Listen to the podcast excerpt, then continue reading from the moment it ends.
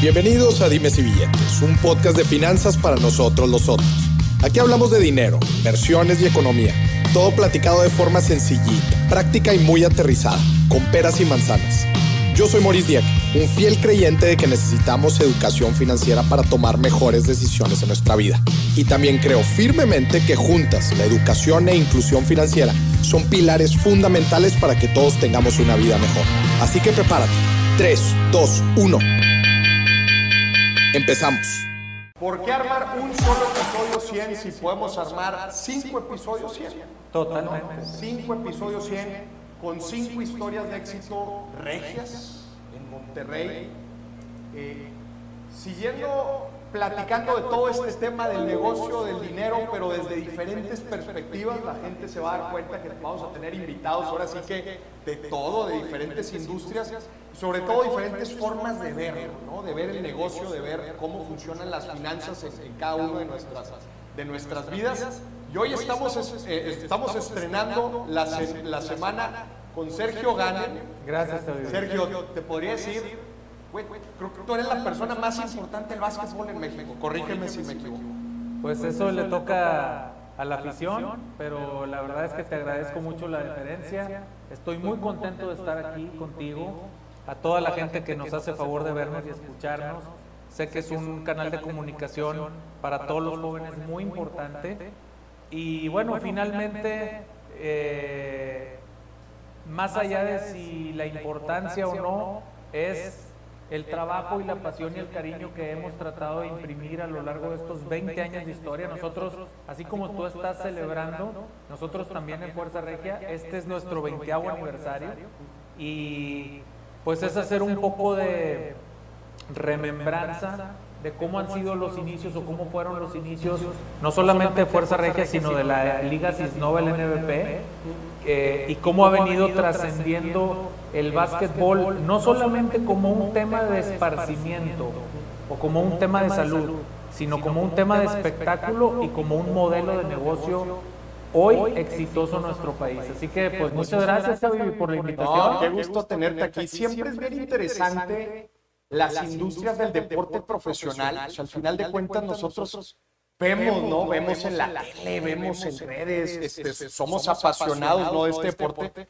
pero muy pocas veces se habla detrás del negocio que existe, cómo funciona, el tema de los patrocinadores, en general, cómo es que hay un negocio detrás de, todo esto que nos apasiona. Siempre es bien interesante y probablemente la gente conoce, quizás fue escuchado, por ejemplo, obviamente del fútbol, este, pero también empezar a tener estas otras perspectivas, por ejemplo, ahorita del básquetbol, hay una cantidad de fanáticos impresionante, no solo en México, en Latinoamérica, del, del básquetbol, y, obviamente el, llegar con ellos, el explicarles cómo es que funciona, es, todos los esfuerzos que se han estado haciendo desde 20 años, ¿no? que lleva ya la, la liga este, en, México, y también cómo es que se busca desarrollar el talento ¿no? aquí, en, aquí en nuestro país. Me gustaría empezar, Javi, que nos platiques un poco de ti, de tu trayectoria. Ahorita eres el presidente de Fuerza Regia, el equipo aquí de básquetbol en Monterrey, y el presidente de la liga. Es correcto. ¿Verdad? Platícanos un poco de tu trayectoria. Gracias, Javi. Mira, pues, pues soy orgullosamente regiomontano, neoleonés, tengo 40 años de edad. Eh, mi padre y un servidor, que en paz descanse, fundamos el equipo profesional de básquetbol de Monterrey, de Nuevo León, que es Fuerza Regia, hace 20 años, en, en enero del 2001. Y es una historia que me gusta mucho platicarla con la gente, con todas las gentes que convivimos y cuando me dan oportunidad de platicarla, porque es una historia de vida más allá de un ejemplo, más allá de, darles algún consejo, lo que a mí me gusta es dejar una semilla sembrada en, el corazón de la gente. Y es una semilla de esperanza, es una semilla de, de fe, porque realmente la historia de Fuerza Regia, y ahorita les platicaré muchos porqués, es una historia verdaderamente de fe. Mi padre y yo lo iniciamos en el 2001, en enero del 2001, eh, poca gente sabe que Fuerza Regia lo iniciamos con cuatro mil pesos prestados. ¿Cuatro mil pesos prestados? Sí, se los pedimos a un amigo de mi papá porque en ese entonces no teníamos, no teníamos coche, no teníamos oficina, no teníamos teléfono, no teníamos nada. Eh, Y Pero a ver, la liga arranca en el 2000. la liga arranca en el 2000 con 11 equipos en la República Mexicana. Fuerza Regia entra en el 2001. En el 2001 nosotros nos convertimos en el doceavo equipo de la liga. Mi papá había sido eh, campeón nacional de baloncesto, representando a la comarca lagunera. Él era de Torreón, Coahuila. Viene en el año 76 a Monterrey a buscar una oportunidad de trabajo. Se queda en Monterrey, emprende sus negocios, eh, apasionado del deporte, apasionado del baloncesto. La liga arranca en el 2000 y le ofrecen a mi papá traer a Monterrey el básquetbol profesional. Ok. Entonces me comenta, después de haber pasado por una época muy difícil en, la- en los negocios, después de 10 años de estar luchando para volver a, a- a salir a sacar la cabeza a flote, me dice, oye, fíjate que me están ofreciendo traer a Monterrey el básquetbol profesional, ahora ya con la, con la fundación de la liga profesional. Y yo le dije, me acuerdo perfectamente bien que estábamos en, en mi recámara y, yo le dije, ¿sabes qué? ¿Tú estás loco? Le digo. No hay manera, o sea, conmigo no cuentes. Me acuerdo perfecto de esas palabras. ¿Tú qué estabas haciendo en ese entonces? Fíjate que yo justo estaba cursando mi carrera, soy licenciado en Ciencias Jurídicas por la Universidad Regiomontana. Acababa de terminar con un proyecto de música en el cual estuve cuatro años inmerso de manera profesional.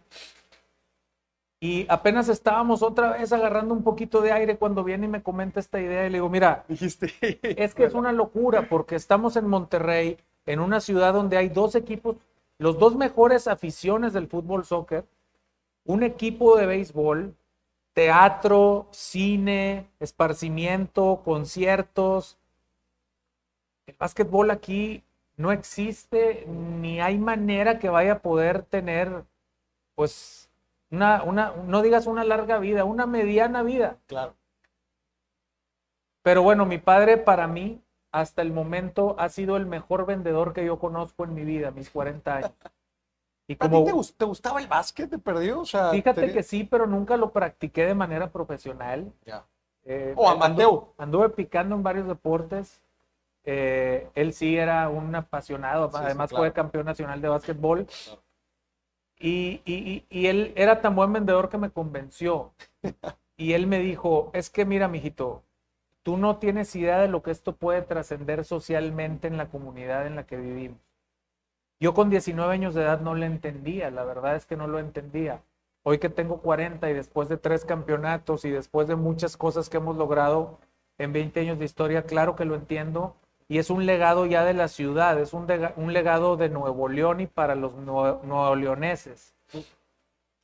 ¿Cuatro mil pesos era lo que te pedían para abrir la franquicia? no, cuatro mil pesos fue para rentar el, un salón y el catering de ese salón para hacer la rueda de prensa donde íbamos a dar a conocer que venía el básquetbol profesional a Monterrey. No manches. Yo colgué la lona, el backdrop, Oye. yo puse las sillas de las donde se sentaron los medios. Pero y luego, ¿y el roster? ¿Y, la, y el... No, no, no, no había nada, no había nada. Hicimos el, hicimos el, la rueda de prensa y terminamos la rueda de prensa, salimos a la calle y le dije a mi papá, ¿y ahora qué sigue? Ajá. Le pregunté, ¿ahora qué sigue? Y me dijo, ahora sigue tocar puertas y convencer. De esa, de, de la primer cita que nosotros tuvimos para buscar apoyadores o patrocinadores, al día de hoy, sin temor a equivocarme, te puedo decir que eh, visitamos en conjunto y ahora lo hago yo con mi equipo de trabajo, no menos de 500 personas, de 500 empresas, no menos de 500. Y tocar y tocar puertas. Hoy es algo que ya está consolidado, pero imagínate cuando llegábamos con algo que no existía, simplemente con la idea y con un sueño. Y recuerdo muy bien uno de nuestros primeros patrocinadores, que sigue siendo después de 20 años patrocinador del equipo y un gran amigo ya de la familia. Cuando salimos de la reunión, que salimos con un sí, nos dijo, mira, yo no sé lo que vaya a pasar, si vaya a consolidarse, qué vaya a suceder, no teníamos nada. Dijo, pero con el amor y con la pasión con el que vienen a exponerme las cosas, no hay manera que les diga que no. Era justo lo que te iba a preguntar, a ver, si tú ni siquiera tú te la creías al 100%, o sea, ¿cuál fue la clave para que alguien sí le entrara a este negocio? A este y a cualquier negocio, yo creo que hay dos cosas que son sine qua non para tener una ventaja. Primero es la juventud. La juventud vale oro, ¿eh? Déjenme decirles que es difícil que a un joven le nieguen una oportunidad. Los jóvenes, porque todavía estamos chavos, yo me considero todavía joven, tenemos la fortuna de, de tener ese regalo y ese, eh, ese, ese don preciado que no dura para siempre, que es la juventud. Cuando tú eres joven y vas y tocas una puerta y aparte de eso añades un ingrediente muy especial que es la fe y el amor y la convicción de fe y la pasión con la que tú presentas algo, ya estás del otro lado. ¿Qué pase después? Ya depende de ti y de otros factores externos, el que pase después. Pero, pero sin duda alguna, recibir una oportunidad cuando eres joven y cuando, cuando llevas la pasión por delante y cuando estás cierto de lo que tú quieres ser y de lo que vas a hacer, es difícil que te digan que no. Oye, pero ¿enseñabas unos números o qué? O sea, ¿qué No. traían en la presentación? Bueno, en aquel entonces no era de PowerPoints, ni esos rollos, ni el iPad, ni no había ni iPhone. Eran las épocas del StarTAC y del Nokia y todas esas Ajá. ondas, ¿no? Yo hacía en una computadora, en una laptop, las presentaciones Ajá. y las propuestas económicas para los posibles patrocinadores o posibles prospectos. Engargolábamos en la papelería este, las cosas, eh, íbamos a presentar. Bueno, no teníamos jugadores todavía, pero eh, incluso no teníamos, los, las primeras citas todavía no teníamos el nombre del equipo. El nombre del equipo surgió porque hicimos un concurso. La primera institución académica que nosotros visitamos fue Ciudad de los Niños. Ok. Y en Ciudad de los Niños hicimos un concurso para que los niños propusieran nombre del equipo y mascota y logotipo. Cuando salimos de Ciudad de los Niños, veníamos con un alterón así de folders y, y- y- y yo venía manejando y mi papá los venía viendo. Y pues que los venados y que los cabritos y que una serie de propuestas de los niños. Cuando venimos cruzando por Fundidora, voltea a mi papá a Fundidora y dice, es que tenemos que buscar un hombre con mucho punch, un hombre con mucha fuerza, me dijo. Mira, me pongo chinito de acordarme. Y voltea a la fundidora y dice, como este legado que dejaron aquí para la ciudad, que representa la fuerza de los regiomontanos, el tesón, el trabajo, el esfuerzo, la lucha, la fuerza de la comunidad en la que vivimos, la fuerza regia. Y volteamos y nos quedamos viendo. Fuerza regia, fuerza regia, la fuerza de los regiomontanos. Y así surgió el nombre de Fuerza Regia, pasando por fundidora justo por ahí de febrero del 2001. Oye, Sergio, y a ver, esto fue 2001. ¿Sí? La época dorada de la Fuerza Regia, estás hablando que fue, pues son los últimos años. Los sea, últimos cinco años. platícame todo este proceso. También en los últimos años entran nuevos socios al, al negocio aportando diferentes cosas estratégicas y llegan a consolidarse como una de las principales fuerzas en estos últimos años. Llegas también a ser presidente de la liga. Platícanos cómo es todo este proceso, porque les tocó muchos años picar piedra. Sí, mira, yo siempre voy concatenando las historias de Fuerza Regia con las cosas de la vida. A nosotros nos tomó 16 años que llegara el primer campeonato. Imagínate 16 años buscando el mismo objetivo para llegar a lo que yo les digo, a la tierra prometida, de poder saborear un triunfo. Ya éramos campeones en labor social, visitamos más de 235 mil niños y jóvenes por año calendario de primarias, secundarias y preparatorias. Damos clínicas deportivas gratuitas a más de 43 mil niños y jóvenes del área metropolitana de Monterrey. Eh, damos pláticas de prevención al delito y adicciones para más de 60 mil jóvenes de preparatorias, este, también en el área metropolitana. O sea, ya en muchas áreas Fuerza Regia era el campeón absoluto, pero no llegaba el campeonato deportivo. Aquí es donde entra el tema de no desesperarse y de la perseverancia. Como en todos los negocios, hay gente que se desespera, pero el que persevera alcanza. Y, y, desafortunadamente, mi padre ya no pudo ver el primer campeonato de Fuerza Regia porque él falleció en enero del 2014. En ese momento yo tenía que tomar una decisión. Si agarrar mi propio rumbo de negocio o tomar el sacrificio de familia y el esfuerzo que habíamos hecho mi padre y un servidor y tratar de llevarlo a otro nivel. Y se me hacía un poco injusto, en memoria de mi papá, eh, tirar a la basura tanto esfuerzo y sacrificio. Entonces decidí jugármela. Hice una reestructura, cambié la imagen del equipo, invité como director general a Eduardo Urdiales, que había sido... Exrayado, ¿no? Eh, el, hijo de Jorge Urdiales, eh, de don Jorge, a quien es consejero nuestro también y un, amigo queridísimo. Eh, entonces Jorge había estado en el instituto, Eduardo, perdón, había estado en el Instituto del Deporte como subdirector y luego como director del Instituto del Deporte en un periodo de 11 años. Hicimos muy buena amistad. Lo invito como director general de Fuerza Regia. Invito a mi primo Anuar Ganem como director deportivo, un talento espectacular que ahora ya tiene la agencia One World, que es la agencia de jugadores más importante en todo México y Latinoamérica. En muy poquitos años dio un boom muy tremendo, con un, con un don innato para eso. Eh, y entonces empezamos a hacer todo el armado. Traemos a Paco Olmos, que había estado eh, como entrenador en la ACB en España en Puerto Rico, con la Selección Nacional de Puerto Rico, en fin, y armamos todo un refresh de lo que es Fuerza Regia. ¿Te, costó hacer este cambio? Sí, claro que sí. He, visto historias de todo en, justo en este proceso de sucesión de una generación a otra y he visto casos no tan exitosos. Tú, el, el tuyo definitivamente es un caso de éxito. Gracias. ¿Te, ¿Te costó? Sí cuesta, sí cuesta porque es es abrir un nuevo capítulo en una historia que ya estaba escrita. Y ahora me tocaba a mí tener la pluma para escribir sobre algo en el que yo tenía, pues no temor, pero sí, eh, no sabía cuál iba a ser la, el resultado. Y como en todo, tenía un margen de error importante, ¿no?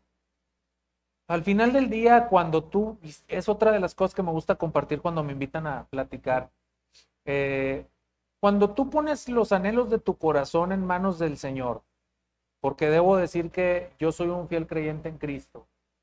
Hace 22 años casi que le entregué mi vida a Jesucristo. Eh, y creo que es la decisión más importante y más atinada que he hecho en mis 40 años. Cuando tú pones los anhelos de tu corazón en manos del Señor,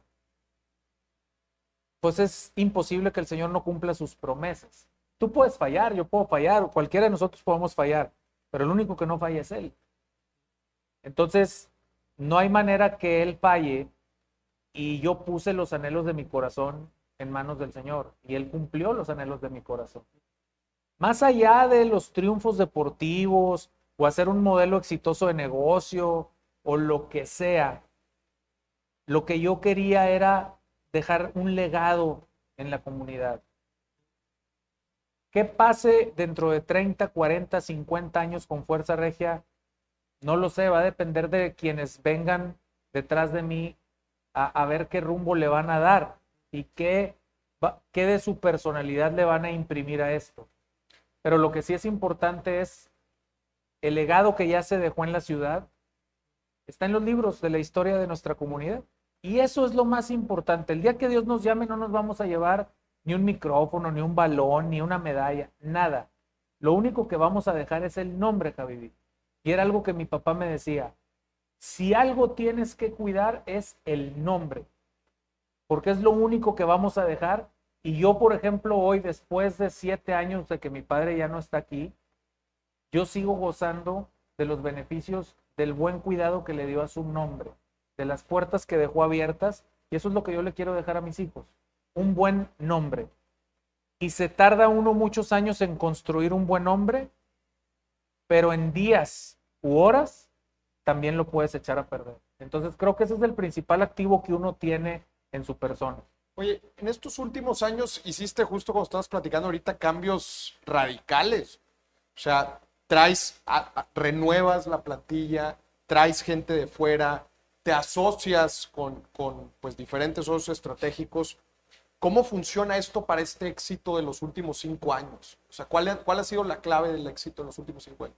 Mira, eh, primero que nada es, yo me acuerdo que mi papá me decía, si tú, tú puedes decidir ser lo que tú quieras en la vida. Si te gusta vender billetes de lotería, si te gusta hacer boleros, si te vas a querer ser arquitecto, si vas a querer ser abogado, lo que tú quieras decidir, yo te voy a apoyar. Nada más que tienes que ser el mejor. El mejor. Yo creo que si uno trata de hacer las cosas siempre con perfección, si uno trata de hacer las cosas siempre buscando ser el mejor, eso te acerca mucho a la posibilidad del éxito. Efectivamente, en el marzo del 2018 eh, hicimos una sociedad con Grupo Multimedios, con la familia González, a quien aprecio demasiado. Eh, hicimos una sinergia muy bonita porque tomamos la fuerza de lo que ellos representan más la fuerza regia y logramos hacer, ya había llegado el campeonato justo, justo antes de hacer esa sociedad, mesecitos antes había llegado ya el primer campeonato, algunos meses antes, que fue en abril del 2017. Y en lo que terminamos de cerrar el deal y todo eso, y luego el primer año, ¡pum!, otro campeonato, y luego otra final, y luego otro campeonato creo que la continuidad también ha sido la base del éxito, la continuidad de los jugadores, la continuidad del entrenador, la continuidad del equipo de trabajo. Eh, finalmente te acercan, como te decía, la, la perseverancia y la continuidad te acercan siempre al objetivo. No quiere decir que el objetivo lo vayas a lograr todos los años, claro. pero te acerca mucho a estar siempre peleando por, por estar ahí, por lograrlo, por estar cerca. ¿Qué buscabas en multimedios? Eh, más que en multimedios, era buscar el tipo de socio que pudiera exponenciar 360 grados la organización. Hoy Fuerza Regia, más allá de ser un equipo profesional deportivo en el Estado, representa la conjunción y el networking de las empresas y empresarios más importantes de Nuevo León y del país. Entonces, eso ha detonado una sinergia de negocio impresionante alrededor de lo que es Fuerza Regia, que ha redituado en la parte de negocio para los que hoy son parte de la familia Fuerza Regia, en la parte deportiva y sobre todo en la parte social. Te voy a hacer una pregunta muy extraña. ¿Es negocio el básquetbol en México? Sí, es negocio ya. Fueron, años muy arduos, fueron años de mucho sacrificio para mucha gente que, que puso su patrimonio en juego, que puso su salud, algunos de ellos incluso su vida, pero eso sentó las bases para que hoy los que estamos al frente de esto podamos hacer cada año que esto crezca y crezca de una manera en la que muy, en muy poco tiempo vamos a estar ya a la par de lo que hoy representa el negocio del fútbol soccer. ¿Qué tuvo que pasar para que sea negocio? Como todo, invertir, trabajar, perseverar, esperar y no desesperar. Así son los negocios. Y finalmente, ver esto no como una pasión, verlo frío, ver que siempre debes de tener una reciprocidad hacia quien está teniendo el, eh, la confianza de invertir contigo, porque no todo es dinero. Hay gente que invierte su confianza en ti, hay gente que invierte su talento en ti, hay gente que invierte su tiempo. Creo que es una conjunción de, ese, de esa, esos ingredientes de inversión lo que ha llevado a que esto ahora sea negocio y que el perfil de empresario dueño de los equipos en México de básquetbol profesional sea un perfil de gente de negocios empresarios exitosos, que cada día más empresarios quieren estar en este rollo del ¿Cómo, básquetbol. ha- cómo ha ido creciendo? O sea, justo ahorita me llama la atención lo que dices, que en unos años va a estar a la par del fútbol. Sin duda alguna y sin temor a equivocarme. ¿Sí? Sin duda alguna. ¿Qué tiene que pasar? Tiempo nada más. ¿Sí? sin duda alguna. Seguir como vamos, consolidando y un poquito de tiempo. El fútbol soccer tiene más de 80 años en nuestro país. El béisbol tiene 85. La Liga de Básquetbol Profesional en México tiene apenas 20. Para 20 años creo que ya hemos hecho un camino bastante sólido. Entonces, ¿qué tiene que pasar? Tiempo es un tema generacional y la curva de aprendizaje ya la pagamos. Entonces, creo que es una cuestión de tiempo. Hay que decir que el básquetbol está dentro de los tres deportes más practicados en México. Claro. Y el básquetbol femenil, por ejemplo, es el deporte más practicado en nuestro país. De hecho, el próximo año, eh, ya, ya desde el año pasado íbamos a lanzar en el 2020 la liga eh, femenil de básquetbol. Se vino el COVID, este año hemos tenido que continuar solamente con el torneo varonil, pero hacia 2022 habremos de tener liga femenil en México. Ahí mencionas dos cosas bien interesantes. Audiencia y talento, que son dos cosas Claro. distintas. Ahorita nos metemos a la parte del talento, pero me gustaría entender primero la audiencia. ¿Cómo has visto la audiencia? Decías ahorita, es cambio generacional. ¿A los jóvenes ahorita les interesa más el básquet que antes? Te voy a dar datos duros. ¿Mm? Nosotros desde hace cuatro años eh, hicimos una apuesta y no, porque yo sabía que, que más que apuesta era un tema de inversión en todo lo que es plataformas digitales, más que lo tradicional. No, es que hay que salir en la televisión. Sí, sí, sí, pero, pero este es un deporte, este es un deporte para jóvenes. Y sobre todo en un segmento de clase media, media alta que ese es el segmento de gente que trae capacidad de compra y capacidad de crédito, por ende. El que sí te puede comprar el jersey de New Era, el que sí te puede comprar el balón Molten, el que sí puede, o sea, el que pueda accesar a esas cosas. Entonces, primer año, o hace cuatro años, ya cinco que yo tomé la presidencia, pero cuando empezamos con esto. 15 millones de espectadores en la liga.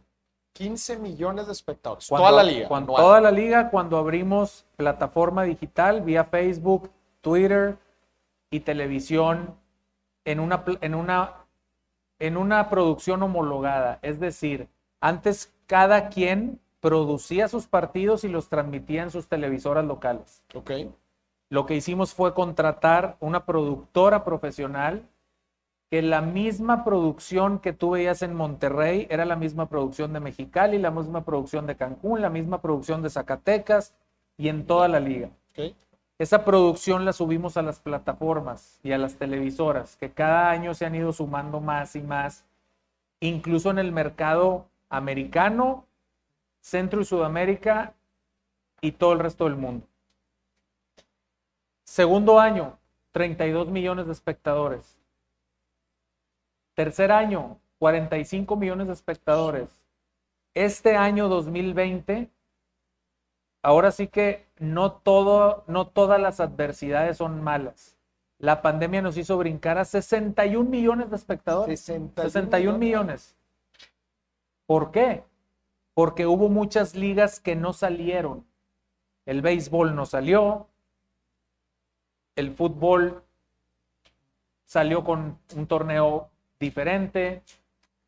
Hubo muchas ligas y muchos deportes profesionales que no salieron.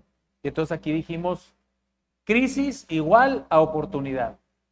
Y a mí me encanta cuando estoy en una situación de apremio o cuando estoy en una situación de crisis. Me fascina vivir esas cosas. La adrenalina de estar frente a un reto y a una adversidad me hace crecer al castigo. Entonces, imagínate que, la- que el COVID, dentro de toda, la, de toda la adversidad que nos ha hecho pasar a la sociedad, pues nos catapultó a 61 millones de espectadores, por lo cual ahora la liga es una liga sumamente apetitosa, no solamente para el espectador, sino para las marcas, porque hablar de 61 millones de espectadores no es pecata minuta. Claro. Oye, ¿y qué me dices de las otras ligas de básquetbol que existen en el país? Eh, en el, en el Ciba... Cibacopa. Cibaco. En México, existe la Liga Nacional de Baloncesto Profesional, que es el máximo circuito profesional de nuestro país. Es como la primera división del fútbol soccer. Después existe Cibacopa, que es una liga regional del Pacífico. Es como una liga de desarrollo. Es una liga pequeña en equipos. Lleva dos años desafortunadamente imposibilitada de salir. No salió en 2020 y tampoco salió en 2021. Y luego está la Liga Estatal de Chihuahua, que es una liga estatal. ¿Qué fue lo que hice? ¿O qué fue lo que hicimos?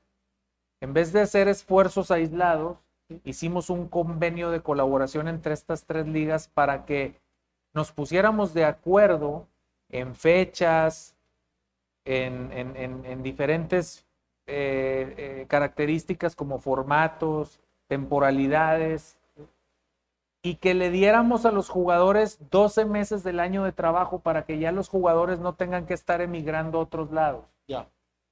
Entonces, nos salió con mucho éxito. Obviamente no es lo mismo una liga estatal que la LNBP o la Cibacopa que la LNBP, pero cada quien en su nicho y ahora sí, en vez de estar dispersos en conjunto, hemos fortalecido el mercado del básquetbol en México. Sergio, todas las empresas siempre con sus planes de crecimiento que acabas de platicar ahorita, siempre tienen proyectos estratégicos. ¿no? Ahorita tú mencionabas algunos que hicieron que les ayudó a subir al siguiente nivel, ¿no? El, tema de unificar la producción, el tema de apalancarte en las redes sociales. Ahorita tú estás planteando crecimientos agresivos. Me gustaría ver cuáles son esos proyectos o en qué tienen la mira ahorita tú como presidente de Fuerza Regi, presidente de la liga, para llevar, obviamente, al equipo, pero también la liga a un siguiente nivel? ¿Cuáles son esas cosas que sí tienen que suceder?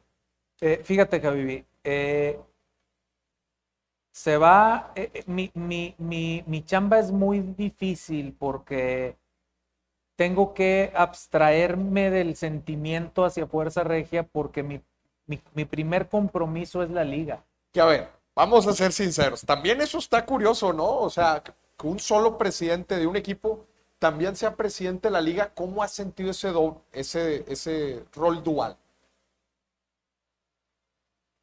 Va a llegar un momento, y eso porque incluso yo lo propuse, el hecho que yo llegara como presidente fue una coyuntura. Mi padre fue secretario ejecutivo de la liga, fallece, me piden a mí que tome su lugar como secretario ejecutivo de la liga, él veía toda la parte comercial y organizacional de la liga. Eh, a los ocho meses me nombran vicepresidente de la liga. Dimite el presidente de la liga a los seis meses después de mi, de mi nombramiento como vicepresidente. Y el estatuto de la liga marca o marcaba que a falta del presidente, en, inmediato ese lugar lo tomaba el vicepresidente. Lo tomo, convoco elecciones y por unanimidad me eligen presidente de la liga por un periodo de cuatro años. Obviamente, pues la afición puede pensar, oye, pues ¿cómo vas a ser juez y parte, no? Eres dueño de un equipo y, y presidente de la liga. Yo no lo decidí así, lo decidieron los socios de la liga por unanimidad. Y segundo es que era una necesidad de tomar un nuevo rumbo en la liga también, de darle un refresh. De hecho, hicimos un cambio completo de imagen, de, todo en la liga. Cuando termina mi periodo, en mayo de en mayo del año pasado, se convocan elecciones de nuevo y por unanimidad otra vez me eligen otro periodo de cuatro años, hasta diciembre del 2024. Eso habla de que se ha hecho un trabajo muy objetivo. Es bien difícil para mí porque hasta dónde está mi corazón con Fuerza Regia, pero hasta dónde está mi corazón y mi deber para con todos los demás 17 socios de la liga, que somos 18. Y antes que nada, y, podría parecer difícil de explicar o de entender, pero antes que nada mi compromiso es con la LNBP. Fuerza Regia tiene su director general, obviamente es parte de mi corazón está ahí.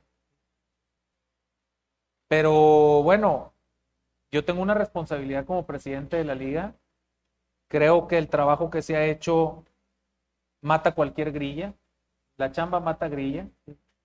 Y si los socios están contentos y si eligieron unánimemente otro periodo más es porque creen que se ha llevado a buen puerto el trabajo. Me gusta hacer mucho equipo con todos, las decisiones no, las tomo yo solo, las tomamos en conjunto todos los socios de la liga. Se ha hecho una, perdón, una familia, una hermandad. Y, es el tema de siempre el cómo sí, de la inclusión, de, darle a cada quien el papel y de darle a cada quien el espacio que se merece. Entonces, en base a eso, pues yo tengo la firme convicción que esto va a detonar mucho más rápido de lo que ya empezó a detonar en años anteriores, sobre todo los últimos dos años. Ya este año vamos a volver a tener gente en los recintos. Hay equipos muy consolidados. Regresan algunas franquicias como los Halcones de Jalapa, y algunas otras franquicias que van a regresar que fueron franquicias históricas, ya con otro perfil de dueño, ya no apalancados de gobiernos, ya no apalancados de apoyos institucionales, sino apalancados de estructuras empresariales para que puedan tener una vida de mediano y largo plazo, Javier.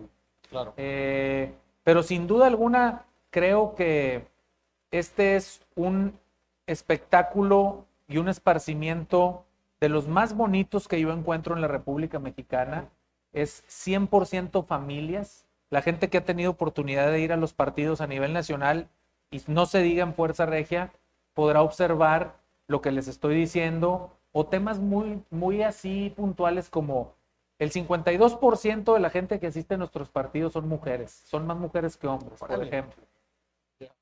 Eso te habla precisamente de que es un mercado muy cuidado de familias, es un mercado donde eh, hay, una comodidad, hay una seguridad al momento de asistir a los partidos.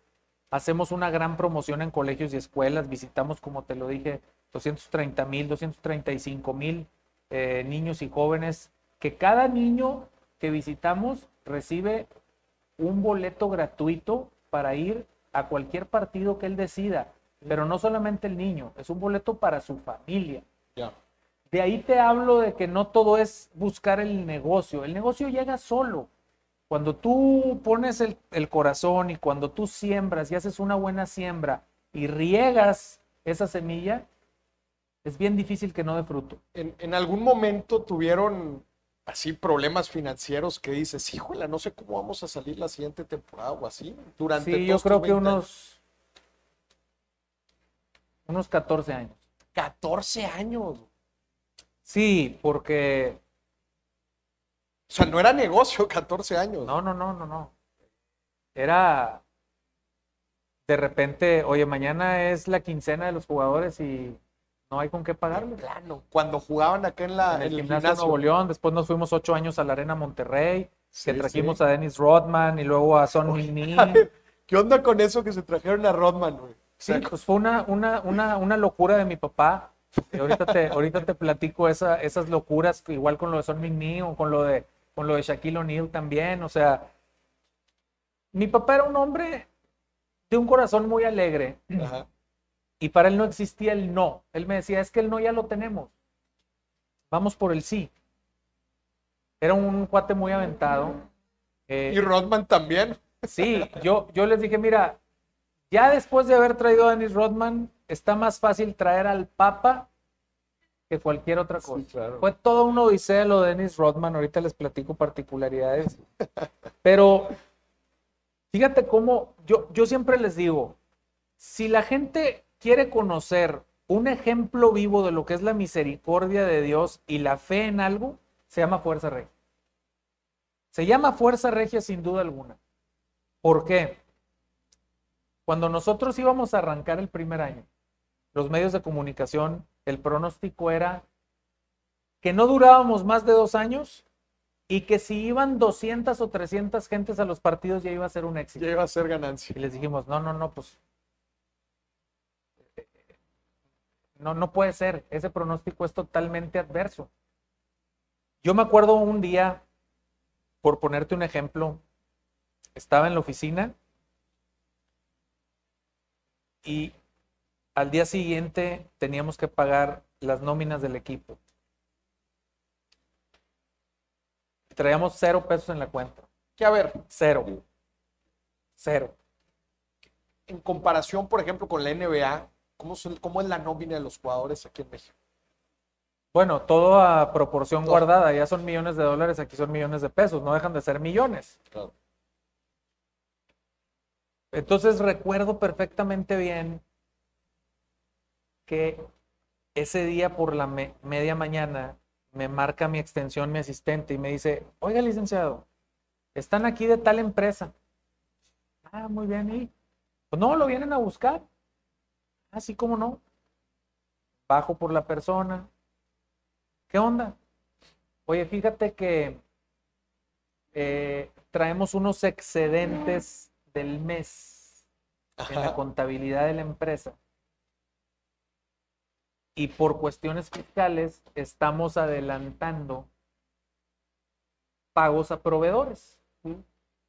Órale. Y aquí te traigo este cheque como adelanto del patrocinio. No tenía cita, no nada, o sea, llegó y va. Exactamente el monto que venía en el cheque era exactamente el monto de la nómina que yo tenía que pagar al día siguiente. Ni un peso más, ni un peso menos. Mira, me pongo chinito nada más de acordar. Manches. Es ahí cuando les digo que cuando tú vas de la mano del Señor, pues Él abre puertas y caminos donde no los hay. Ca- 14 años estuvieron así. Empeña el carro, empeña el reloj, pide prestado, firma sea, un pagaré. ¿Pero para qué? Por amor al deporte. No, porque ya te habías subido tú a una ola. Ya Ya, no le habías invertido bajar. tiempo, ya le habías invertido patrimonio. Bajarte era imposible. Bajarte era fracasar. Y estábamos seguros que en algún momento le íbamos a dar la vuelta a eso. Y se la dimos. No solamente Fuerza Regia, en la liga. Esa misma historia que nosotros vivimos era la historia que vivía la liga. De poner la tarjeta de crédito para pagar de repente los vuelos de los jugadores, de para las comidas en los hoteles, para y todos la vivimos en diferentes dimensiones. Entonces, en la historia de la LNBP, la historia del básquetbol profesional reciente de estos últimos 20 años en México es una historia muy sentida, es una historia de mucho sacrificio, de mucho esfuerzo, de mucho tesón, de dedicación, pero que hoy es una historia de éxito donde hoy empresarios importantes del país y empresas importantes del país convergen en esta familia que se llama Liga Cisnova LNBP. Qué bueno, chingón. de ahí el nombre incluso. Nosotros hace tres años, una empresa orgullosamente regiomontana que, que dirige el doctor Paulino de Canini, se consolida hoy en día como la empresa de servicios de salud más importante y de mayor crecimiento en México en los últimos cinco años. Yo me acuerdo que el doctor de Canini me decía, por favor no vendas el naming de la liga, espérame. Por favor no vendas el naming de la liga, espérame. Pronto voy a tener, perdón, pronto voy a tener la capacidad de que así como en el fútbol hay un sponsor global y así como en el béisbol lo hay, yo lo voy a hacer en el básquetbol. Claro, es, es, es, un, es que también es un deporte de, mu- de mucho amor, o sea, de gente muy apasionada. Como dices, oye, sí, el, el negocio sí es importante, pero es más la pasión hacia el deporte lo que también lo mantiene creciendo, ¿no? Hay que saber encaminar las pasiones, ¿eh? Todos los negocios tienen un grado de pasión. Hay que saber encaminar las pasiones porque si no la pasión te domina. ¿Te ha pasado? Sí, yo creo que a todos en la vida nos ha pasado. Eh, lo importante es aprender de eso. Uno tiene que vivir la pasión a satisfacción y no en perjuicio de uno mismo. Un buen amigo, no agraviando. Yo a mí me gusta recoger consejos de la gente y regularmente yo tengo amigos mayores en edad que yo. Señores mayores que yo, gente mayor que yo, me gusta mucho aprender. Yo soy un alma vieja en un cuerpo de joven. Y una vez un buen amigo me dijo, en la vida hay dos caminos los cuales uno puede elegir. Hacer lo que te gusta y hacer lo que te conviene. regularmente la gente hace lo que le gusta, mas no lo que le conviene. Y no siempre lo que te gusta es lo conveniente. Cuando tú encuentras un trabajo, un negocio o una pasión en donde converge lo que te gusta con lo que te conviene, por ahí es. Conveniencia estás hablando específicamente financiera. En general. En general. ¿Cómo sé yo lo que me conviene? Bueno, es que yo creo que cuando tú tienes eh, la capacidad o cuando tenemos la capacidad cada quien del, del discernimiento, el discernimiento es un, un instinto que tenemos cada quien en nuestro, en nuestro ser que te hace sentir cuando algo está bien y cuando algo está mal. Pero muchas veces, por eso les digo que las pasiones son para dominarlas y para, y para, para, para emplearlas en, en algo positivo. ¿Cuántas historias hemos visto de gente que se ha dejado llevar por sus pasiones en el negocio, en el deporte, en su vida, su vida personal? Y eso los ha llevado al fracaso. Los hemos visto en deportistas, en empresarios, en políticos, en, en todas las áreas. Entonces, cuando tú tienes la capacidad de discernir qué es lo que te conviene, y si aparte lo que te conviene te gusta, pues ya la hiciste, maestro. Eh, es difícil, es difícil porque, sobre todo en los jóvenes, los jóvenes pagamos una curva de aprendizaje, eso es invariable. ¿Qué podemos hacer? Algo que no nos gusta mucho hacer. Escuchar. Escuchar. Escuchar a la gente que ya pasó por tal o cual situación, pedir consejo. Siempre el pedir consejo te abre el panorama. Los jóvenes a veces eh, somos más de impulso y queremos hacer lo que no, es que yo traigo idea y el impulso. Ok. Lo inmediato, ¿no? Sí, está buena onda. ¿Cómo? Siempre pide consejo. Haz una pausa. Cuando tú tengas. Cuando estés bajo presión, haz una pausa. Cuando necesites tomar una decisión, haz una pausa. Incluso cuando estés pasando por tristeza o por alegría, haz una pausa. La pausa siempre da espacio a pensar y a decidir mejor. Ahora, hoy en día también todos quieren dar consejos. ¿Cómo le haces tú para seleccionar de quién sí recibir un consejo? Dicen que lo que no suma resta. Y yo creo que sí es cierto. Si tú escuchas algo y no te sumó, ya te restó, ya no lo agarres como consejo. Pero si eso que escuchaste te sumó, úsalo. Úsalo. En la medida que lo necesites usar. Eh, yo creo que cada quien va dejando en su camino parte de su vida, parte de su legado y parte de sus vivencias. Y quienes conocen la historia tienen el handicap de no cometer los mismos errores de la historia. Por eso dice el refrán que el que no conoce la historia está condenado, está condenado a repetirla. Hay que conocer un poquito la historia de lo que pasa en nuestra comunidad, de lo que, en mi caso, en el deporte. ¿Qué ha sido exitoso y por qué? ¿Qué no ha sido exitoso y por qué? Y sobre todo tener la capacidad de tropicalizar. A la tierra que fueres, haz lo que vieres. Oye, Sergio, pasemos ahora rápido a la parte del talento. Si tu hijo quisiera ser jugador profesional de básquetbol, ¿le dirías que persiga esa profesión? Hoy más que nunca sí, porque hoy, hoy sí puedes vivir del básquetbol profesional. Sí se puede vivir. Claro, no, no, no, no. A ver, hoy en día y después de X años que han pasado, esta es una profesión muy bien pagada, demasiado bien pagada, tanto para el jugador profesional nacional como para el jugador internacional. Por eso en México militan jugadores de ligas como la Liga de España, de Uruguay, de Puerto Rico, de Argentina, de Brasil, ex NBAs, toda la selección nacional de México está dispersa en equipos de la LNBP, o sea... Eh, pues es algo que me llama la atención de los equipos en México y bueno, también obviamente haciendo la comparación pues con nuestros vecinos del norte, ¿verdad? Y la NBA. Poco jugador mexicano, ¿no? Sí. Bueno, en la NBA ahorita tenemos a... A, ¿A Juan Toscano. Juan Toscano. Pero en general, por ejemplo, pues México ha tenido cinco jugadores en la NBA, empezando por Horacio Llamas, que ahorita me gustaría que me digas para ti quién ha sido el mejor, pero un comparado con un Brasil, 18 jugadores en la NBA, Argentina 15, Serbia 30.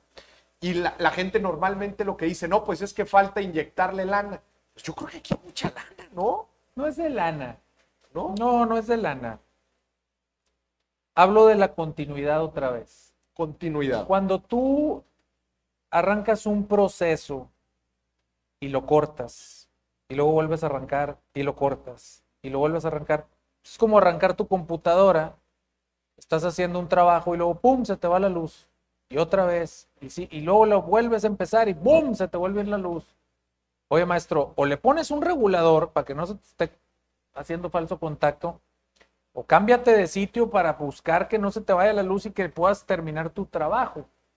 En el básquetbol de México, eso es lo que ha sucedido y es lo que hemos venido trabajando. Yo soy muy respetuoso de la parte federativa. Okay. A mí no me gusta la grilla política deportiva. Yeah. A mí me gusta trabajar. Trabajar con orden, ser bien administrado, con métricas. Lo que no puedes medir no existe. Y desafortunadamente los últimos 30 años en México habían venido pasando situaciones muy complejas en el tema federativo. Sí se perdieron generaciones de jugadores por grillas políticas del básquetbol que hoy en día se reestructuraron y que además hoy en día ahora sí tienes un escaparate profesional en donde puedas desarrollar talento. Hace 20 años, por ejemplo, vamos a hablar de Nuevo León.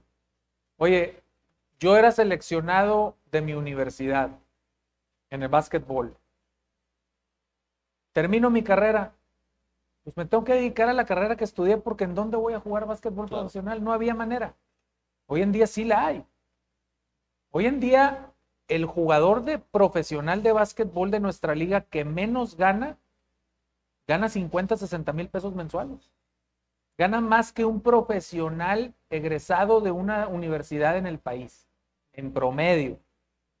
Entonces, díganme ustedes si no es o no una carrera rentable y, y para tener una autosuficiencia. Es un tema de tiempo.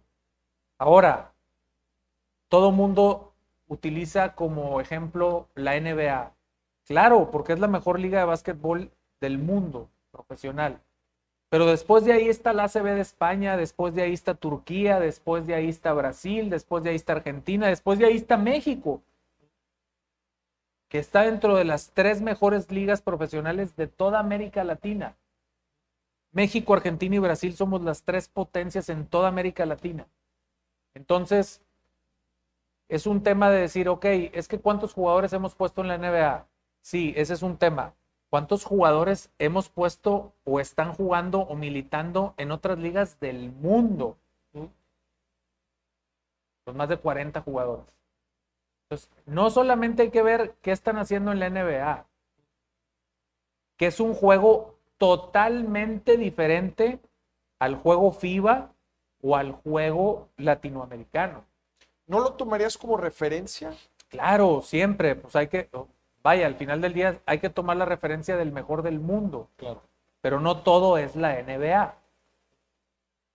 Es decir, nosotros en México somos calidad de exportación para de jugadores profesionales de básquetbol para muchas ligas del mundo, para Israel, para Brasil, para Argentina, para Puerto Rico, para Francia, para Italia, para Rusia, para Turquía, para Estados Unidos, para N cantidad de países. ¿Y por qué no se quedan?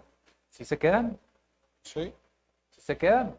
Lo que pasa es que estás, ahí está un Paco Cruz en Turquía, un Alex Pérez, un Jorge Gutiérrez, un Juan Toscano, y así me puedo ir con muchos ejemplos.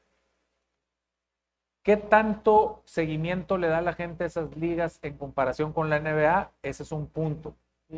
Número dos, cómo va creciendo en número ese talento. Por eso te digo que es un tema generacional.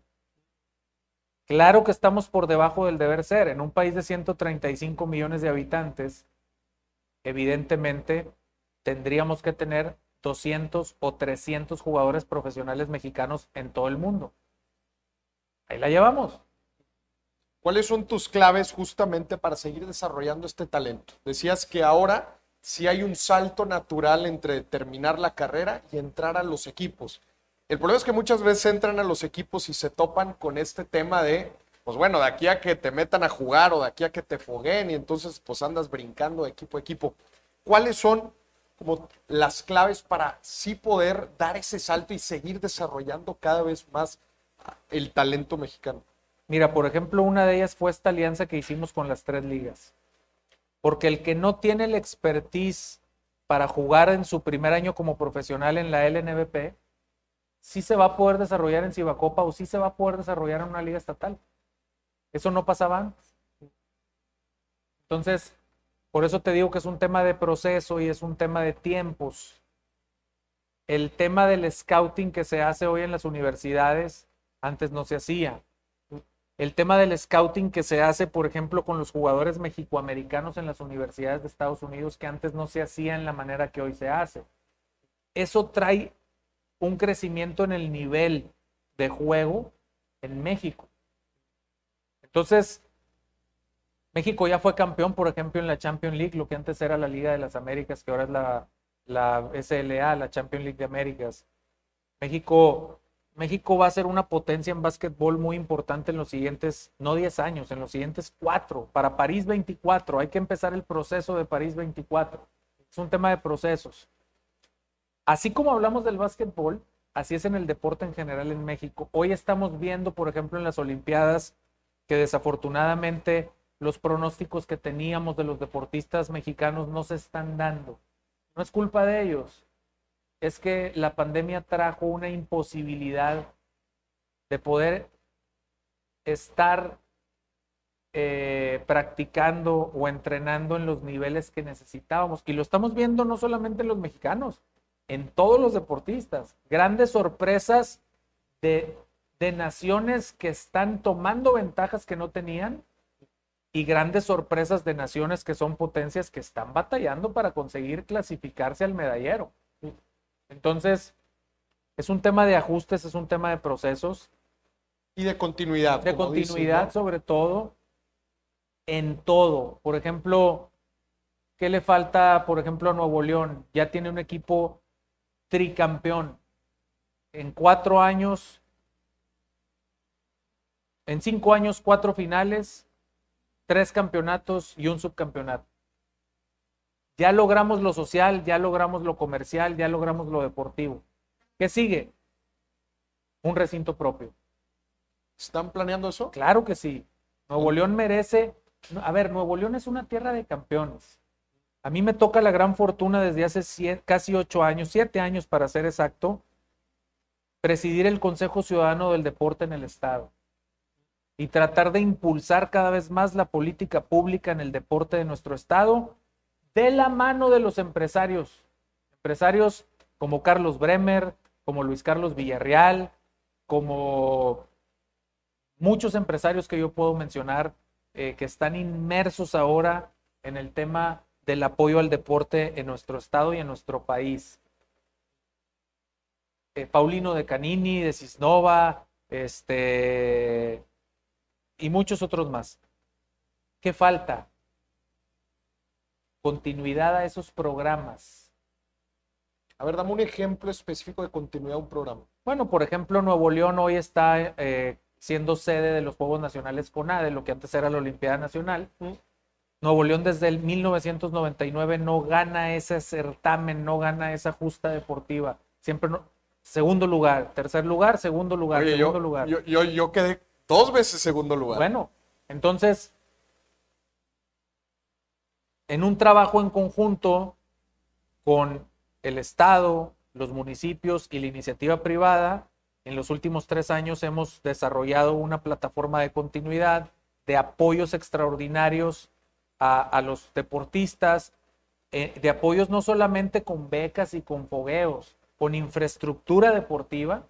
Y hoy Nuevo León, desde que empezó los Juegos Nacionales con ADE hasta hoy, que ya cumplimos casi un mes, no ha soltado el primer lugar en el medallero. Estamos a nada, no, ni lo quiero decir porque se nos cae este, del, del plato a la boca, se cae la sopa, pero muy probablemente Nuevo León va a poder ser después de 22 años otra vez primer lugar a nivel nacional. Lo vemos, por ejemplo, en la universidad, la Universidad Autónoma de Nuevo León, 15 años consecutivos siendo el primer lugar de todo México. ¿Qué es eso? Continuidad. Entonces, creo que la continuidad de lo que se hace bien, más el talento y más el empuje. Hoy donde no participa la IP, estamos condenados a no tener el éxito que pudiéramos tener cuando sí participa la IP. Eso es un hecho. Nuevo León es una tierra de campeones. Nuevo León era un desierto donde vinieron a fundar en medio de un desierto una tierra de bendición y de prosperidad.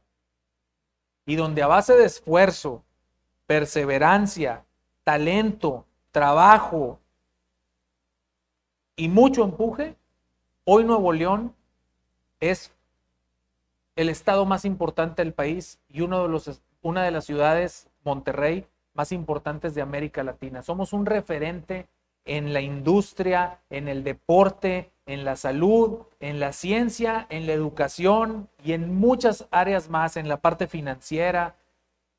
Yo siento mucho orgullo de Nuevo León. Nuevo León es una tierra de campeones, no nomás en el deporte. Su gente, tenemos el ADN de ser campeones. Somos gente que tenemos una gran bendición de Dios nuestro Señor. Ese chip ya lo trae, ese gen lo tenemos inserto en nuestro ADN. ¿Y qué opinas de que hay mucha gente que dice que Nuevo León está, ha estado dormido la última década? Habría que ver en qué y habría que ver el cómo. Creo que Nuevo León hoy tiene ante sí una decisión muy importante. Seguir siendo lo que ha venido siendo hasta ahora o transformarse a una potencia mucho mayor en la siguiente década. Eso involucra a nuestras autoridades en primer lugar.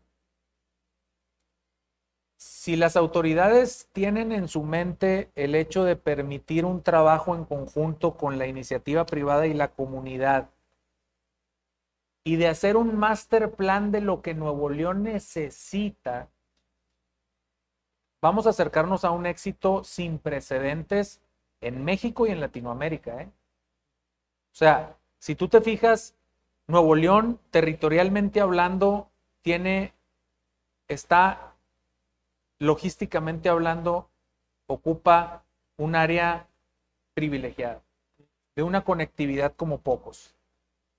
En la parte financiera somos líderes. En la parte de la medicina y la ciencia somos líderes. En la parte de la educación somos líderes. En la parte industrial somos líderes. Y en muchas otras ramas más. En la rama del deporte somos líderes. En la rama de la cultura somos líderes. ¿Qué nos falta? Pero aún así pocas veces los ves trabajando juntos. Estoy de acuerdo contigo en que somos líderes en cada industria, pero pocas veces los ves trabajando juntos por lo menos hasta hace poquito puedes ver algunos esfuerzos, pero no siempre. Creo que creo que y a mí no me gusta meterme en la política porque no soy político ni quiero ser político. Pero cuando estás, por ejemplo, al frente de una organización como el básquetbol profesional o el fútbol o el béisbol o lo que sea, implícitamente tienes que estar, claro. claro. implícitamente tienes que coadyuvar para, para, para que las cosas sucedan. Yo creo que Nuevo León está despertando en la parte de la participación ciudadana. Hoy lo vemos, si tú te fijas en los últimas en los últimos cinco gobiernos que hemos tenido hablando del Estado, hemos tenido cambio de color. Incluso sin color. Incluso sin color. Algo impensable en Nuevo León. Lo ves en los municipios también algunos sin color incluso también. ¿Qué quiere decir? Que la gente está más participativa, que la gente ya no es de impulso, ahora la gente quiere ser tomada en cuenta y que Nuevo León necesita de su gente para poder ser esa potencia que, que está ahí y que nosotros debemos de decidir si queremos seguir siendo lo que hasta ahora hemos sido o queremos ir al siguiente nivel. Sergio, me gustaría, tú llevas 20 años de trayectoria en una industria que tú ya lo has dicho, por 14 años quizás no fue industria, ¿no? Me gustaría que primero que nada le dieras un mensaje a la gente, no nada más de Nuevo León, creo que eso lo entiendes muy bien. En general, en el programa tenemos gente, pues no nada más de México, sino también de varios países de Latinoamérica, pero tú entiendes muy bien el gen regio, el, el gen regio, esta cultura, es más, conoces bien la fuerza regia. Sin duda alguna. Me gustaría que le des un mensaje a toda la gente de Latinoamérica para el que le transmitas, especialmente los jóvenes que van arrancando, que quieren hacer un cambio cultural como bien lo hace Fuerza Regia, para que les transmitas un poco de esta fuerza. Gracias. Creo que, primero que nada, yo le doy gracias a Dios porque me ha permitido conocer no solamente la cultura del regio, sino la cultura de todo México y de América Latina. Me ha permitido, el deporte me ha permitido trascender en muchas áreas. Y lo primero que creo importante es que si tú que nos estás viendo, que nos estás escuchando, realmente le tienes amor a tu comunidad, antes de hablar de tu ciudad y amor a tu país y a tu patria, no, no, no, a tu comunidad. Trata de trascender primero en tu comunidad, como puedas, como sea, con lo que tengas. Pero deja sembrada una semilla en tu comunidad. Como tú lo haces a través de tu programa, de tus podcasts, de todo lo que haces, tú lo estás haciendo Estás, estás trascendiendo porque estás siendo una guía y una brújula para los jóvenes. Tú que vives en Nuevo León, tú que vives en México, tú que vives en América Latina o tú que vives en cualquier país del mundo. Primero que nada, trata de trascender en tu comunidad como puedas. Segundo, esta frase me encanta porque era una máxima que utilizaba mi padre, fue su máxima toda su vida y yo la he, eh, seguido porque creo que tiene mucha verdad. No seas uno más del inmenso rebaño. Sé tú mismo y deja tras de ti tu huella. No seas uno más del inmenso rebaño. Abogados, contadores, médicos, bomberos. De lo que me digas, habemos millones pero no seas uno más de ese inmenso rebaño. Sé tú mismo. Lucha por tus sueños. No permitas que alguien te diga que no y deja tras de ti tu huella. ¿Cómo es dejar tras de ti tu huella? Esto que estamos haciendo hoy, creando comunidad. Crear comunidad. Entonces, ese es un consejo que yo les doy y a los jóvenes recordarles el no ya lo tienes por default. Ese ya lo tienes en la bolsa. El no. Si ya lo tienes en la bolsa, entonces busca el sí.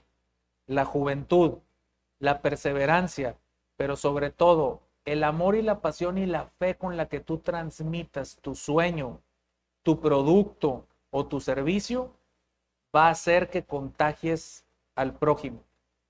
Depende de ti. Conviértete en el mejor vendedor de ti mismo hacia los demás.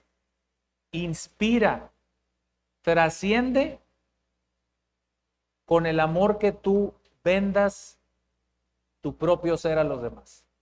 Ese es el mejor consejo que yo podría dar. Buenísimo, ahora te voy a pedir otro. A todos los niños y niñas allá afuera que son apasionados del básquetbol, que ven a las grandes estrellas de los equipos profesionales y dicen, yo quiero llegar a ser como ellos o como ellas.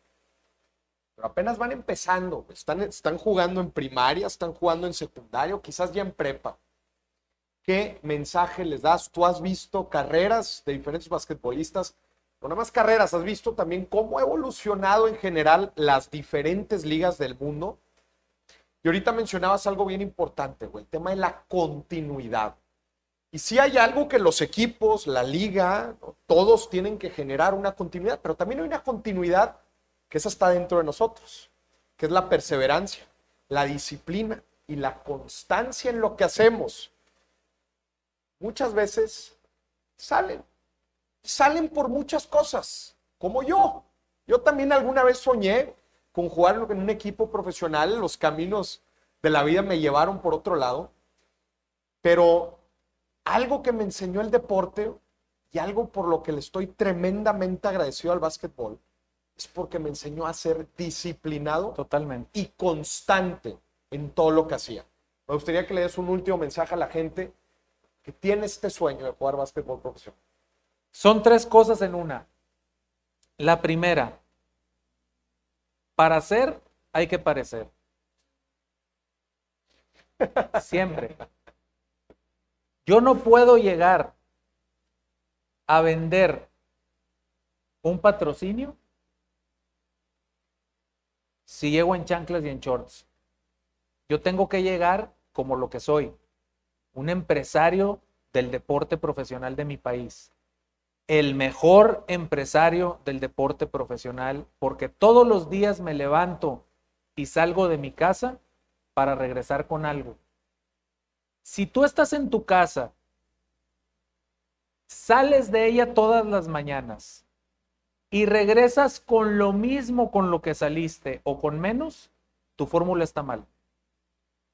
Porque simplemente el salir de tu casa ya te implicó una inversión en tu persona. El agua que gastaste cuando te bañaste, el gel que te pusiste para peinarte, la tintorería de tu Ya vas abajo. Vas abajo.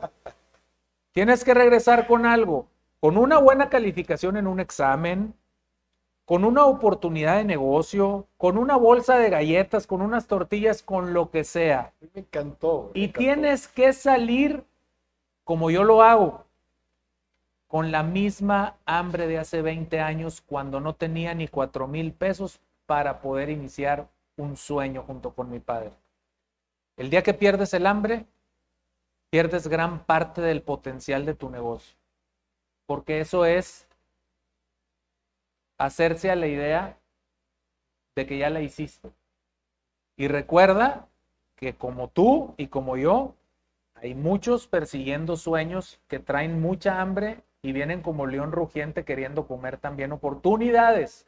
Y las oportunidades no se dan en los árboles todos los días, son para utilizarse y a veces no regresan.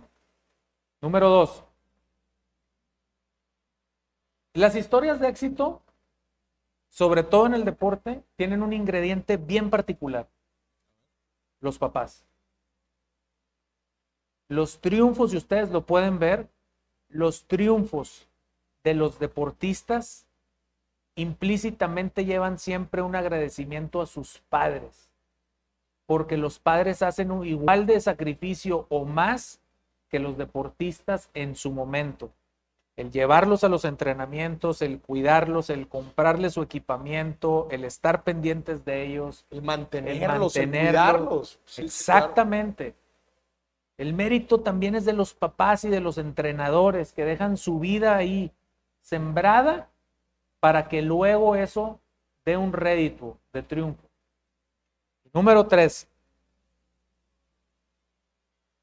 Hay una motivación muy grande en los niños y en los jóvenes que es vivir la experiencia del ejemplo que siguen en la tele, de que siguen en las redes sociales. De ahí que voy a hacerte un ofrecimiento. Ajá. A ver. Bajo la mecánica que tú definas en los siguientes programas, en los siguientes episodios y en tus podcasts, todos aquellos chavos, niños, jóvenes o padres de familia que en este 2021 quieran vivir la experiencia de poder ver en vivo a esos íconos por los cuales ellos están eh, con esa chispa y con esa alegría queriendo seguirlos en el día a día, a todos y cada uno de ustedes que siguen aquí a mi Javibi, yo los voy a invitar a un partido de Fuerza Regia esta temporada por ser el 20 aniversario y porque tú también estás de aniversario en tu programa. Qué chingón. Tú delimita cuál es la mecánica Buenísimo. a través de algún registro. ¿Mm? Lo hacemos en conjunto y antes de arrancar el 10 de septiembre la inauguración de Fuerza Regia en Monterrey, nos volvemos a juntar en tu programa. Qué chingón. para que todo el mes de septiembre, el mes de octubre y el mes de noviembre tengamos una zona especial de dimes y billetes Órale, en la fortaleza para que vayan esos niños, esos jóvenes, esos papás a vivir la experiencia de Fuerza Regia, a vivir la experiencia de una historia con mucha fuerza, pero una historia con mucha fuerza de fe. Eso. Sergio, muchísimas gracias, güey. Seguramente Gracias a ti. vamos a armar, vamos a armar una dinámica padre para poder a- conjuntar a, a- a toda la gente. Te agradezco mucho esta, esta, pues este regalo. Me gustaría yo también darle un mensaje a la gente, ¿eh? porque este es un episodio muy especial para mí, porque es el, es el primer episodio que hago sobre el básquetbol. Y el básquetbol ha sido algo, que me ha marcado mi vida. Yo practiqué básquetbol toda mi vida hasta la universidad.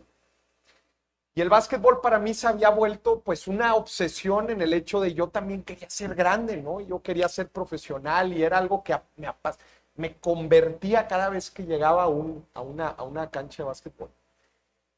Y yo en el momento en que decido dejar de jugar básquetbol, para mí había sido un gran fracaso. Gran fracaso. Porque le había dedicado tantos años, tantos años a algo que para mí no me había dejado nada. Que para mí me había dejado nada más, pues hasta aquí llegué. Esto fue todo. Mi gran meta de ser profesional no se cumplió. Pero como dice Steve Jobs, tienes que conectar los puntos. Hoy en día, no sabes las gracias. Digo, ya no juego tanto, la neta, como antes, definitivo. De repente juego en una que otra liga. Pero al básquetbol le agradezco la disciplina, justo como te platicaba ahorita. El entender que si quieres mejorar tu nivel, estás a unas horas de práctica de distancia y que depende 100% de ti. El trabajo en equipo, el cómo cada uno dentro de, la cancha tiene un rol bien importante Claro. y que no importa qué, qué tan bueno seas en la ofensiva, si no defiendes pa' pura maíz, vas a perder. Los campeonatos se ganan defendiendo. En los negocios, el éxito es defender tu negocio, pero sobre todo defender tu idea y tu pasión. Me encanta, güey. En las finanzas es exactamente Tú igual. tienes que defender el peso, pero tienes que defender antes que las finanzas y el peso. Defiende tu idea, es lo que yo les decía. Porque puede ser muy ofensivo para una venta, pero si no defiendes el terreno ya ganado, alguien más viene detrás de ti y te lo va a comer. Claro. Y yo te voy a cumplir tu sueño. A ver. ¿Ok? Si me permites, me voy a, me voy a poner de pie. Pásamelo. Vamos a cumplir dos sueños. A Si te ver. parece bien, ya se me cayó aquí el micrófono, pero aquí lo voy a guardar. El primer sueño es, te vamos a enfundar con el jersey de juego de Fuerza Rey. Ay, muchas gracias. Este es el primer gracias. sueño porque ah, ya te vas a sentir jugador. Y además, te vamos a dar Oye, la gorra del madre. 20 aniversario. Pero vamos a cumplir otro sueño. Para toda la gente que nos está viendo, vamos a tener otra de las gorras de edición especial del 20 aniversario. Un termo oficial de Arctic de Fuerza Regia, que aquí lo voy a dejar para que a través de las dinámicas que tú creas conveniente lo Qué hagamos. fregón, güey. Muchas gracias. Pero sobre todo, te voy a invitar a un entrenamiento de Fuerza Regia. ¿Te parece bien? Jalo, güey. Vamos claro, a cumplir claro, el sueño. Súper. Ah, Eso es lo más importante. cumplir sueños. Vamos a cumplir el sueño y vamos a generar comunidad. A nosotros nos toca a través del deporte, de las finanzas, de los consejos. Tú que nos estás viendo, crea comunidad con tus amigos, en tu negocio, en tu área de trabajo. no olvides que el regio fue creado con mucha fuerza, con fuerza regia. Muchas gracias a todos ustedes y nos vemos pronto. ¿Eh? Muchas gracias, muchas gracias. Oye, la neta, no te quiero dejar ir sin a último hacerte unas preguntas Claro, rápidas claro que sí. relacionadas al básquetbol que la neta Claro que sí. son, son preguntas que la gente me hizo llegar. Y a ver, quizás te voy a poner en tela de juicio, pero bueno, pues tú dirás a ver qué respondes. A ver, vamos a ver. Primera pregunta. ¿Cuándo vamos a poder ver un nuevo mexicano en la NBA? Pues tal vez en la próxima temporada, ¿Próxima temporada? seguramente. Hay mucho talento en México de ese nivel. Y ya lo estamos viendo a un nuevo mexicano que es Juan Toscano, bicampeón con fuerza regia, eh, que además tiene una historia de vida también bastante, de bastante empuje, de bastante fuelle, y que próximamente va a estar en tierras regias para hacer algunas actividades con toda la comunidad. Qué chingón. Entonces, eh, cada vez van a haber más mexicanos, no nada más en la NBA, tomando liderazgos en diferentes áreas en el mundo entero. México es una nación de gente de esfuerzo. México, yo estoy, yo soy muy orgulloso de ser mexicano, ¿eh? Muy orgulloso. Y a pesar de los pesares y a pesar de los vaivenes y las turbulencias, a México no se lo han podido acabar en siglos. Y lo que yo les digo a todos es, no se la van a acabar con los mexicanos, en el buen sentido de la palabra. Eso, qué chingón, Sergio. Oye, y última pregunta. ¿Te han tentado los gringos? ¿Hay una oportunidad de que entre algún equipo mexicano a la NBA? ¿Lo ves en el futuro? Mira, esto es un tema de mercado. Es un tema de oferta y demanda.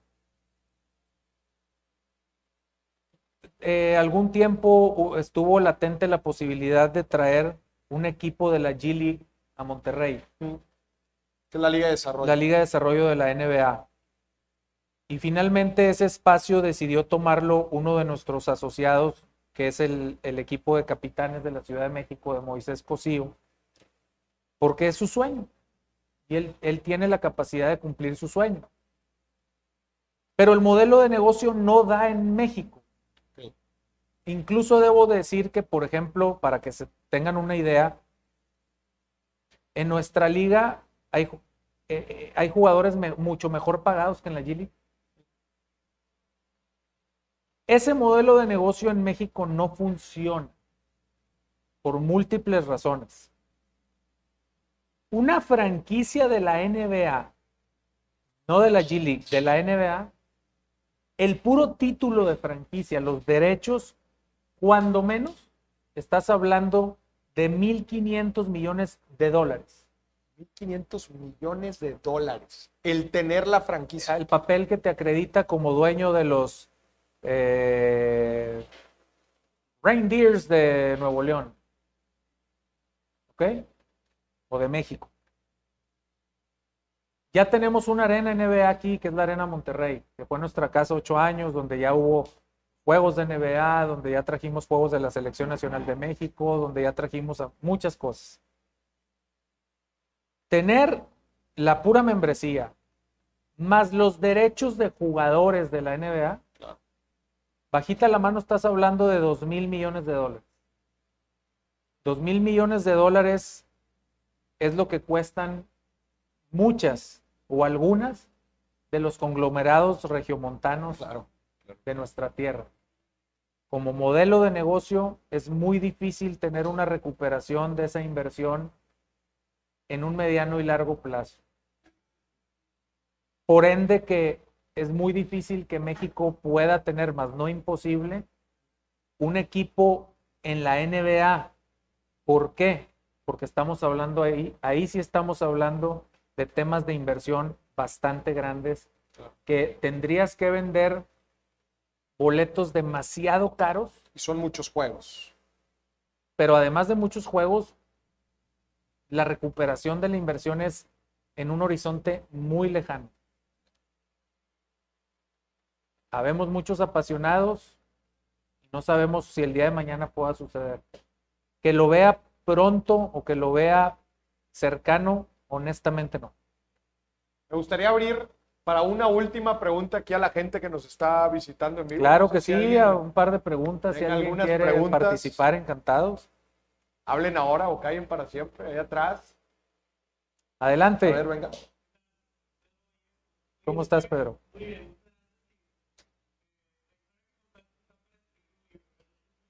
Gracias.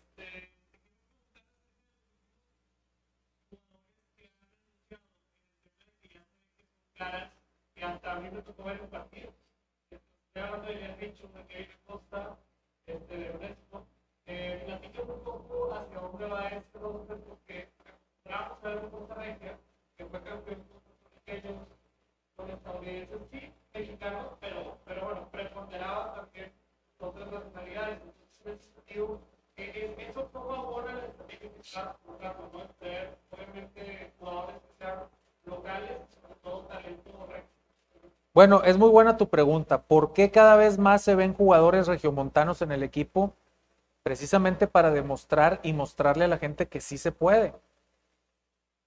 Obviamente, estamos hablando de una liga de espectáculo, no, no una liga de desarrollo ni formativa. Claro.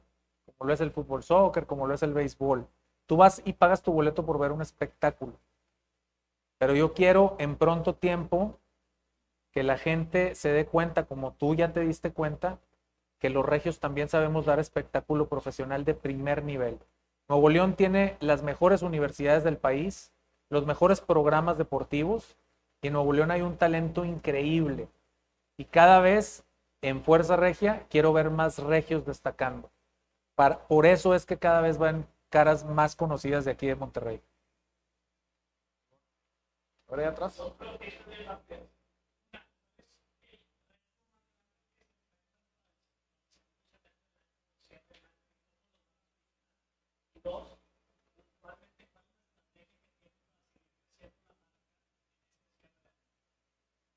Ok, eh, el reto más importante para el segundo semestre del 2021, sin duda alguna, es ser bicampeones. Ganar es bien difícil, pero volver a ganar está mucho más complicado. No obstante, cuando tú ya aprendiste cómo ganar, es más fácil llegar a esas instancias, es más fácil llegar ahí. Yo todos los años planeo un equipo para ganar, no para competir. Mis presupuestos los hago pensando en que tengo que pagar bonos de campeón, no en ahorrarme los bonos por no ser campeón. El dinero que más felicidad me ha dado pagar son los bonos cuando somos campeón.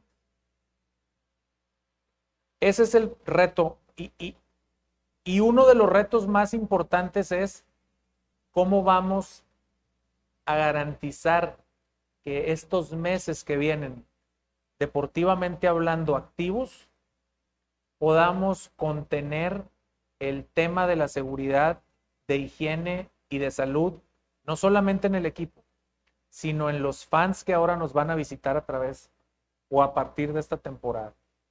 ¿Qué vamos a hacer para posicionar la marca? Dos cosas. Seguir buscando espacios en la comunidad y dos, seguir ganando. Fuerza Regia significa excelencia. Fuerza Regia ya es una marca probada y comprobada de éxito, de talento, de, de, disciplina, no solamente en el deporte profesional de nuestro país, sino fuera de nuestras fronteras. Consolidar eso nos va a dar la posibilidad de que en muy corto tiempo podamos llegar a otro nivel más arriba del que ya estamos. Somos campeones en lo social, somos campeones en lo económico o en lo empresarial, somos campeones en lo deportivo. Ahora lo que queremos consolidar es dejar un legado mucho más profundo en nuestra comunidad. Yo no sé cuánto tiempo Dios me vaya a permitir seguir estando al frente de Fuerza Regia. Espero que sea por muchos años porque es un, algo que yo disfruto muchísimo. Pero, pero la gente que venga detrás de mí, le quiero dejar el camino mucho más abonado, mucho más pavimentado y fértil para que las futuras generaciones que vayan a tener en sus manos los destinos de Fuerza Regia y del baloncesto profesional en el país, lo crezcan de manera mucho más rápida y acelerada que lo que me ha tocado a mí crecerlo en estos 20 años. Qué chulo. Gracias. Señoras y señores, Sergio Ganem, Gracias. presidente de Fuerza Regia. Muchas gracias. Sergio, muchísimas gracias, güey. Gracias, Muchas gracias, la neta te la rifaste con todos estos regalos. Neta, güey, estoy sin palabras.